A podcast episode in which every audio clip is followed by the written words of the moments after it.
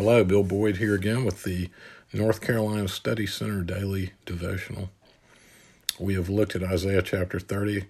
Last week we started embarking upon a study of Revelation, and I have come to the conclusion that if I'm going to be able to do a good job with this and also uh, continue to uh, connect with students day in and day out, uh, I'm going to have to uh, make this more of an ongoing conversation rather than uh, kind of a new miniature sermon each day.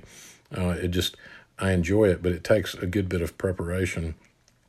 And the good news is that, that uh, as time has gone on, I think some of the newness of the quarantine has worn off, and students are really desirous to connect and to reconnect, whether in groups or one on one. And find my calendar filling up with all kind of different um, meetings with students over Zoom, of course, but uh, and even some little projects we're putting together that we'll share with you also. So uh, I think what I'm going to do is just each morning uh, share with you kind of from where I am. And part of that will allow me to share with you some of the things that are nearest and dearest to my own heart uh, things that the Lord has used to really shape me, uh, scriptures and other readings and stories.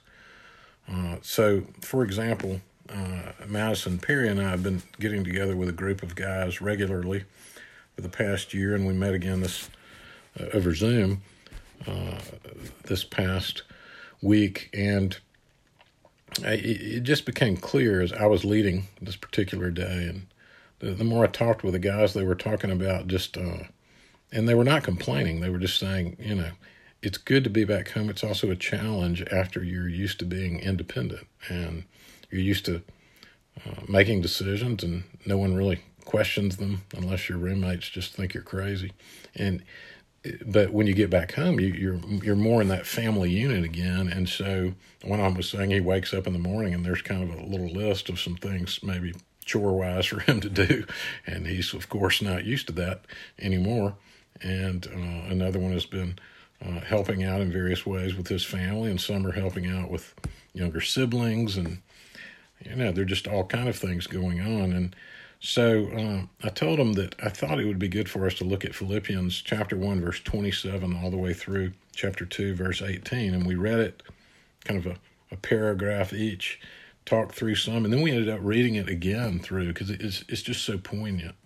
So I want to share that with you uh, this morning because I trust that wherever you are in this situation, that this will speak to you and uh, the people in your own life well, and, and it could be that this is something for you as a family uh, to read through, whether you're listening right now and you're a student and you want to bring this to your family, or whether you're uh, an adult and you have children and you want to do that.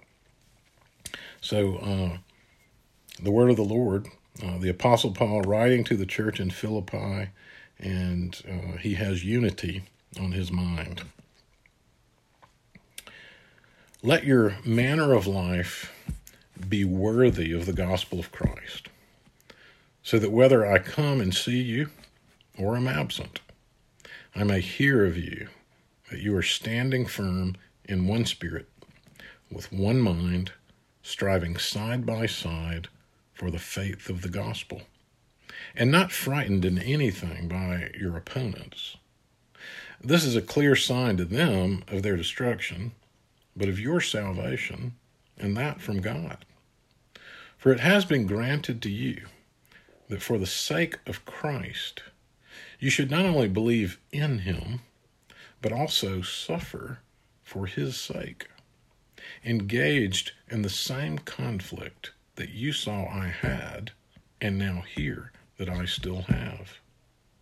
So, if there is any encouragement in Christ, any comfort from love, any participation in the Spirit, any affection and sympathy, complete my joy by being of the same mind, having the same love, being in full accord and of one mind.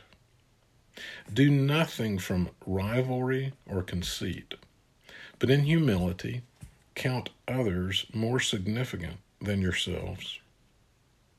Let each of you look not only to his own interests, but also to the interests of others. Have this mind among yourselves, which is yours in Christ Jesus, who, though he was in the form of God, did not count equality with God a thing to be grasped, but made himself nothing, that is, taking the form of a servant, being born in the likeness of men. And being found in human form, he humbled himself by becoming obedient to the point of death, even death on a cross.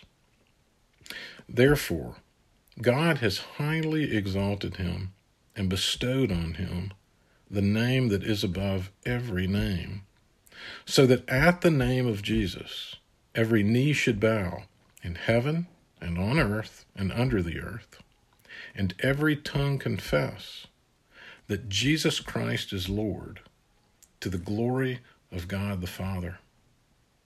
Therefore, my beloved, as you have always obeyed, so now, not only as in my presence, but much more in my absence, work out your own salvation with fear and trembling, for it is God who works in you, both to will and to work for his good pleasure. Do all things without grumbling or questioning, that you may be blameless and innocent, children of God without blemish in the midst of a crooked and twisted generation, among whom you shine as lights in the world, holding fast to the word of life, so that in the day of Christ I may be proud that I did not run in vain or labor in vain. Even if I am to be poured out as a drink offering upon the sacrificial offering of your faith, I am glad and rejoice with you all. Likewise, you also should be glad and rejoice with me. The word of the Lord. Thanks be to God indeed. Talk with you tomorrow morning. Bye bye.